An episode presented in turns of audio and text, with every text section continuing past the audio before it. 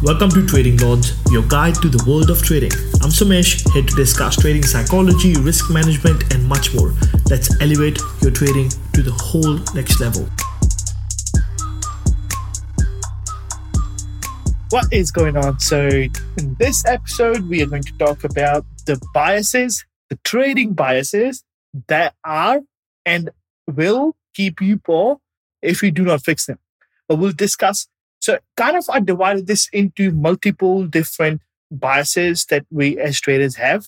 Then I kind of talk about how they negatively impact us. And then I took it to how to actually fix this little crappy thing that we have. Okay. This is very, very common. But once you understand them, only then you'll be able to fix them. And I'm sure I'm going to blow your mind away with this. Okay. So let's get started, shall we? All right. What are trading biases or cognitive biases? So it's just a systematic flaw in our reasoning that leads us to make wrong decisions just because we have lack of resources or lack of information in making the proper decision that we need to make. Hence, our rationale gets affected and our decision making gets affected because of that. I'll say one more time. It's just a systematic flaw in reasoning which leads us to take wrong decisions because it limits the pool of information for us, our decisions get based on the limited amount of information. Hence, our rationale to get into a trade gets affected and we take a loss. Okay. Now, it's one of the most important things to recognize the bias. Only if we know what to fix, we'll be able to fix. If you don't know what to fix, you will never be able to fix. It's like, for example, I have a headache. I can probably take a pill to get feel a little bit better, right? Or I can go to the root cause. Why I have the headache? Maybe my glasses needs to be upgraded, or maybe I'm not having enough sleep. The only way to kind of get to the root cause is by trying to look for the root cause rather than just trying to look for the fix that we can get right now. So in this episode, my whole point is to give you a few points and see which one you need to fix, and then we can fix it. Okay. So some of the common cognitive biases that affect decision making for traders. The first one is confirmation bias. This is like kind of you want something to happen. So you, let's say you plan the trade, you want something to happen, you enter the trade, and you're just trying to see what you want to see. You're ignoring everything that the market's telling you, but you're just focusing on the things that you want to see right now that leads to making bad decisions. And that just comes because of the confirmation bias. Okay. The second one is called anchoring bias. Anchoring bias is like the anchor that we drop in the in the board, right? Anchoring bias is let's say something we are doing on the day. Let's say we are bullish on the day. Okay.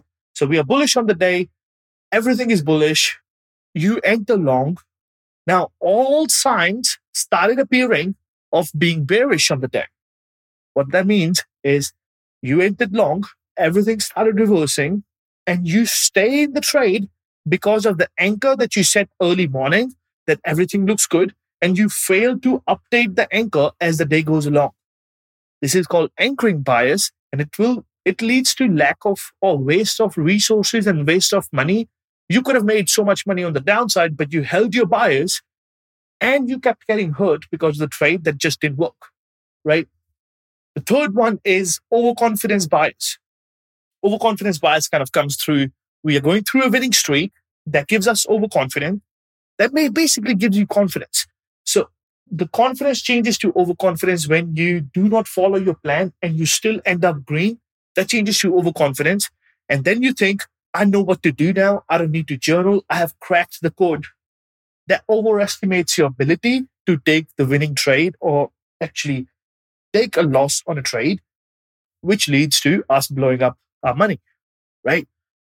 Fourth point is loss aversion. So you start avoiding losses in the market. This is loss aversion. The pain of you losing $100 in the market is more than making $100. So what happened? When you're down $100, the pain is so much and you basically get into emotional trading and you lose even more money. Whereas on the other side, when you're up $100, the joy is not so much. So what do you do? You simply go, you know, just keep following your plan. But when we in the loss aversion, that's when we make most amount of mistakes where we are trying to avoid the losses. Okay. The mindset and the skills get affected. The fifth one is availability bias. Now, you, let's say you're about to make a decision and you believe what the time frame that you're watching could be a two minute, five minute chart that you're watching or the news that you just heard and you believe that particular thing rather than trying to look at the bigger time frames or even more news or more information on the trade right so you see whatever's in front of you to be true and you ignore everything else that could be a possibility right the sixth one is called gambler's fallacy so what is gambler's fallacy let's say that you tossed a coin for five times every time it landed on heads you start believing that the sixth time maybe it's going to be tails. How many how many times can it be heads? It has to be tails. You know what? Let me bet all my money on tails. And this affects us because we forget that it still has a 50-50 chance, right? So the sixth thing that we discussed was I'll quickly do a recap so you don't feel overwhelmed.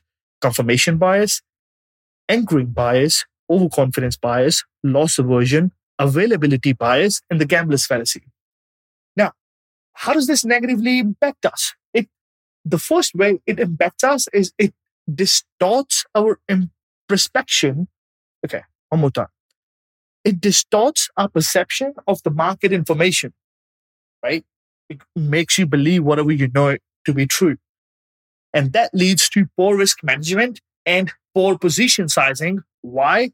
Because you're overconfident of course you're going to make poor risk management plan and you're going to make poor position sizes, right?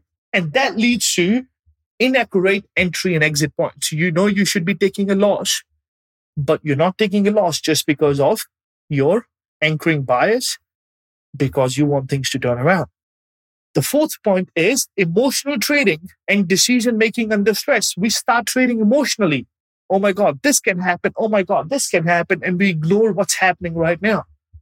And we start making decisions under stress, which leads to failure to learn from the past fuck ups. Right? If you keep ignoring your mistakes, you know what's going to happen? If you do not get to the root cause, you're going to keep making the mistakes over and over again, and you will never be able to actually learn from those. Now, the next point which I have for you is how to actually fix this crappy thing. So the first is you need to keep a track of your trades, hopefully on some trading journal. Whatever you use, could be Excel sheet, could be any fancy software. You need to keep a track of your journal. You need to record your thoughts. You need to record your emotions. Okay. What was I thinking when I took this trade?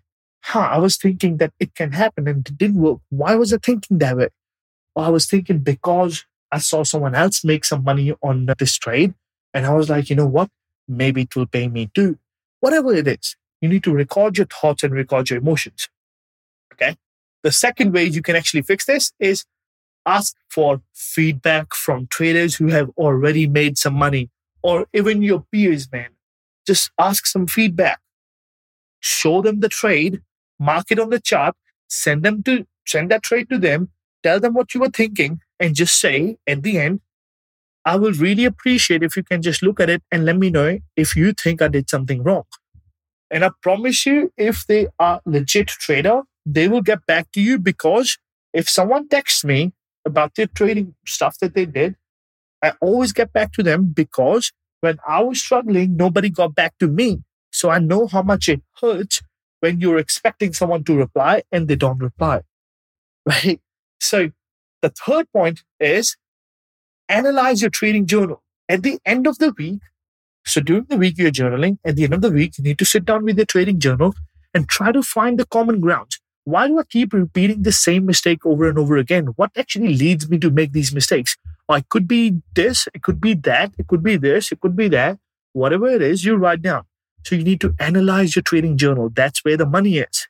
A lot of people just journal and they will never look at their journals again. If you do not look at the journals, you know what happened? You're just another trader who is journaling the trades. And but still 95% of the traders lose money. So you need to be better than those 95% of people in order to make money. Right? And the last point is you need to stay flexible to let go of the strategies that do not perform the best or do not give you the best risk to reward. Let's say you learned a stupid strategy from somebody and you paid them money, whatever. You've been trying this strategy over and over again and it's not working. But you keep trying that strategy because you respect the person who gave you that strategy. Maybe there is something that you're missing. Maybe reach out to them. Maybe let them know. Maybe ask them further questions rather than just trying to make the strategy work and keep taking losses. Stay flexible. Okay. There's one quote that comes to my mind with this. If you can master your mind, you might end up rich. If you do not master your mind, you might end up working for someone who does. Think about this, and I'll leave you right here. That wraps up today's episode of Trading Lords. Join me tomorrow for more insights and more actionable tips. I'm Somesh. Keep trading smart and see you next time.